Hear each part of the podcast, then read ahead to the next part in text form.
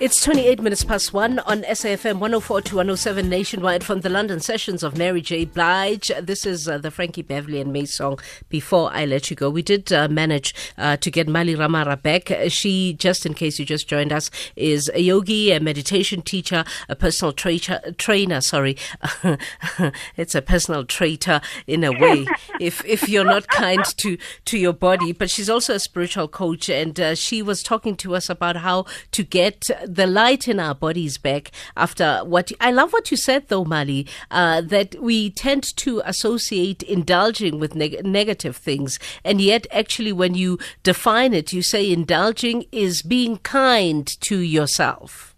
Yeah, that's what it means. But the reason why we're so confused is that this conflicting message that we get we get in our industry as well, with the weight loss industry that don't eat, count your calories or whatever, and at the same time it's festive, festive season, you're allowed to be naughty.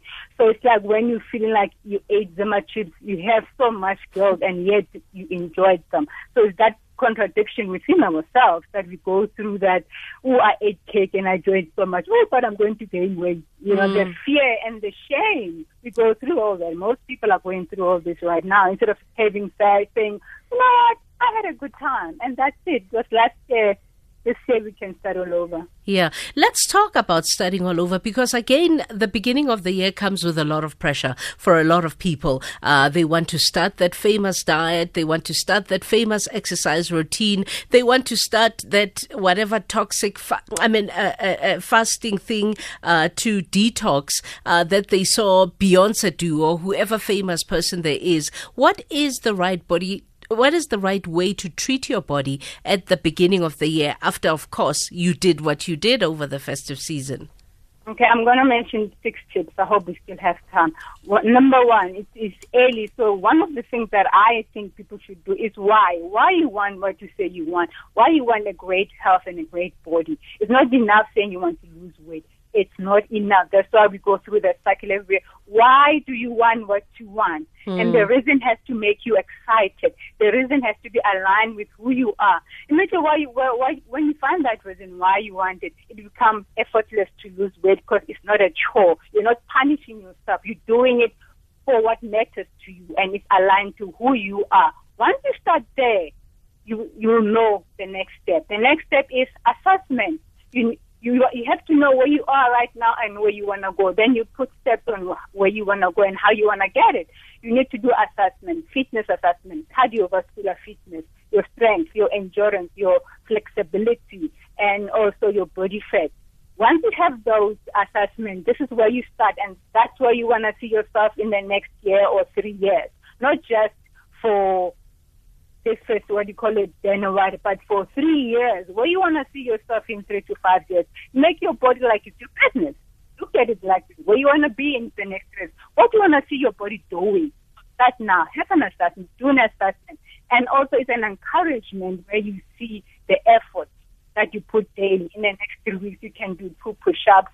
When you start, and now you do 20 push-ups. So do an assessment. It will encourage you and motivate you and you have a plan of where you want to go. Third one is create a routine. A routine creates habits. Habits become you. You are what you do every day. Eating healthy is not going to happen in three weeks. It has to be something that you teach your brain. You have to change how you think about food. What is your relationship with food? Some people have a very negative relationship with food. They have a love hate. I enjoy you, but I hate you kind of thing. Mm. So hmm. create a routine that will form a habit. Hopefully, after 90 days, it becomes effort, effortless for you to do that thing. So is why assessment, create a routine. Also, set daily goals.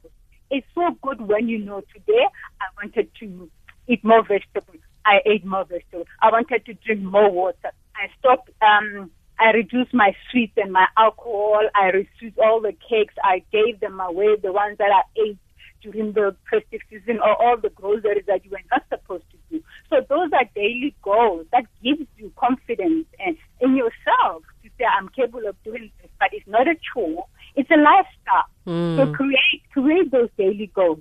And the other thing is that have a friend.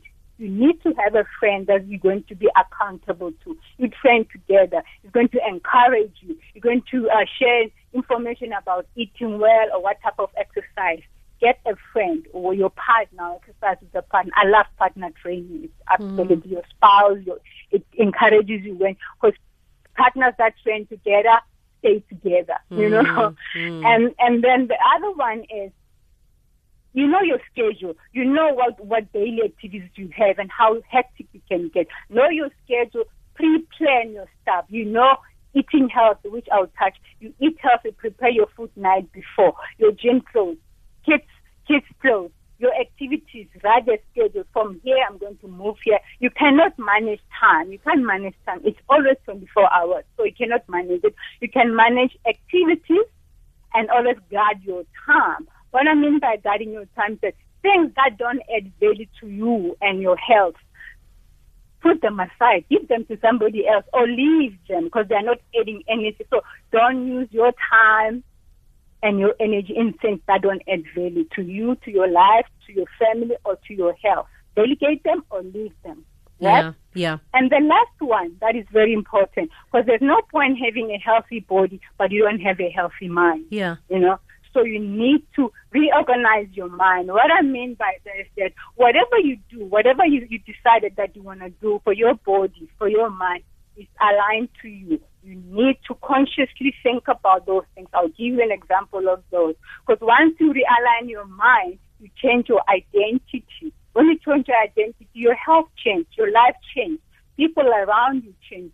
What most people do is that they focus on process, like uh, I'm going to go to the gym three times a week. Mm. Or and they also focus on outcome. I want to lose uh, 15k.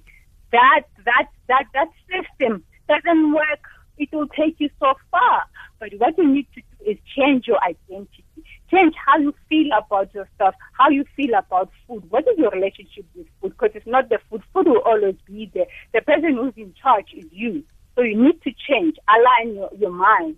And how you do that, where you, when, where you start first, you understand your emotional triggers. Emotional triggers, are you able to say no? Most people cannot say no. And yeah. even in December, they couldn't say no to food because they're afraid of being rejected. They're afraid of whatever it is that they're afraid of. So they can't say no. You end up eating stuff that you're not supposed to be eating because you're afraid if I say no, I'll feel, I'll be uh, ridiculed or whatever it is.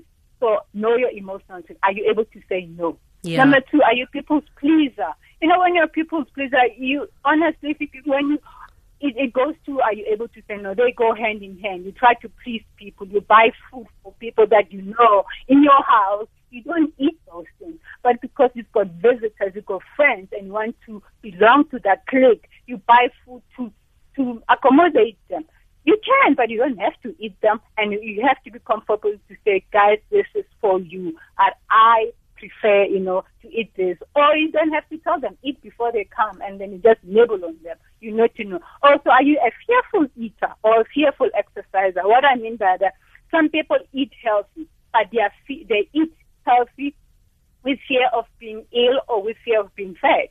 Mm. That's counterproductive. That's counterproductive. Your body does not know you are eating salad and you're fearful of being fat. It's, it's thinking you are in danger and producing cortisol and adrenaline.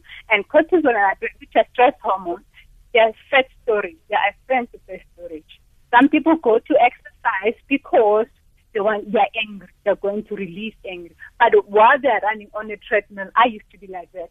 When they are running on a treadmill, they're chasing whatever it is they're going through. Oh, or wow. they're saying, pain go away. That's counterproductive. Exercise is a stressor. You know, it takes out your adrenaline, endorphin, while you're also stressing yourself about the pain you're going through, about whatever problem you're going through. So, are you an, um, are you exercising under those conditions? Are you out of fear? And the other one, the last one is, are you a happiness eater? on ex- happiness exercise. What I mean by that, now everybody's going through, oh, it's Happy New Year, it's resolution, I'm going to go to the gym. After three weeks, that, that euphoria is gone. You know, mm. you don't mm. exercise anymore. Or there's a wedding in March, then you want to go to the gym to fit into that dress you, you saw wherever. Mm. So you exercise because there's a reason for you to exercise. That's a happiness exercise. And happy eater went through that process during the festive holidays.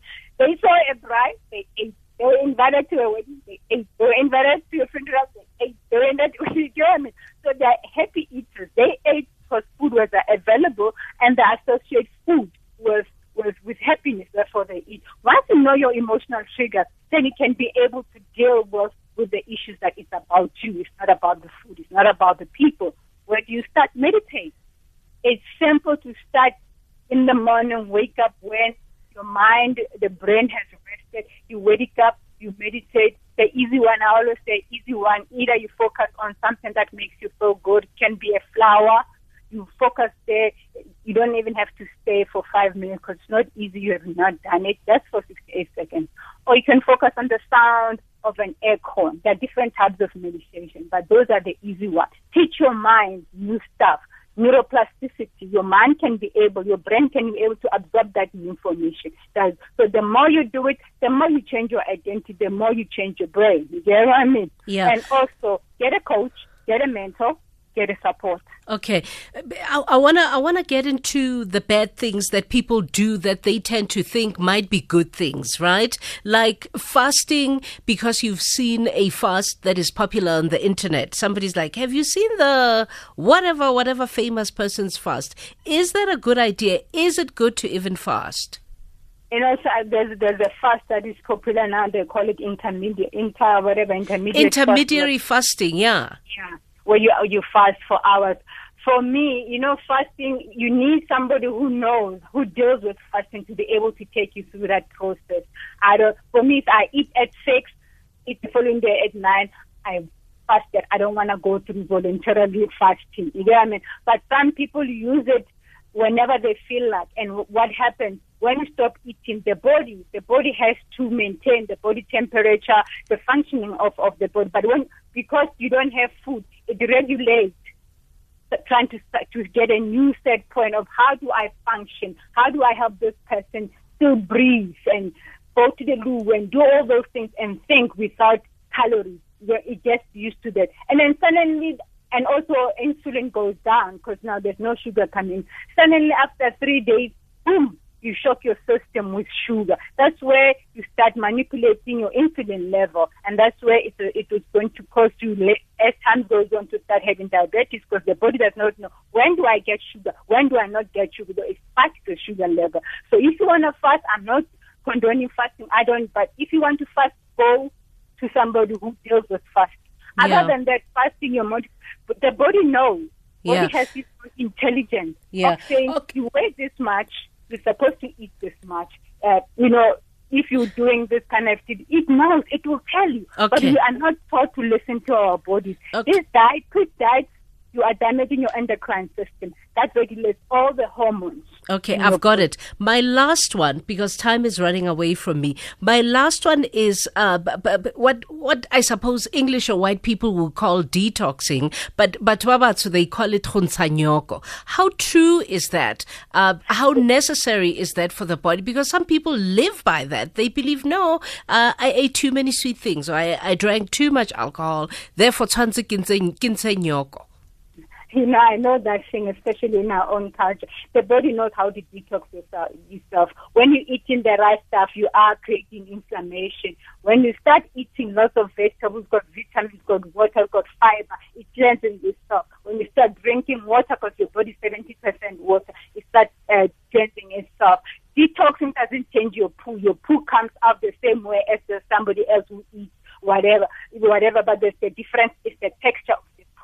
So you need to eat what is um what's called what what speaks to your body, which is vegetable, which is things that come from the from the earth. Yeah. Detox. We'll, they are. Let's leave it there. Thank you, Miley. Where can people find you on the socials? Do you have a website yet? Where can people find you if they want to they, consult they, with they, you?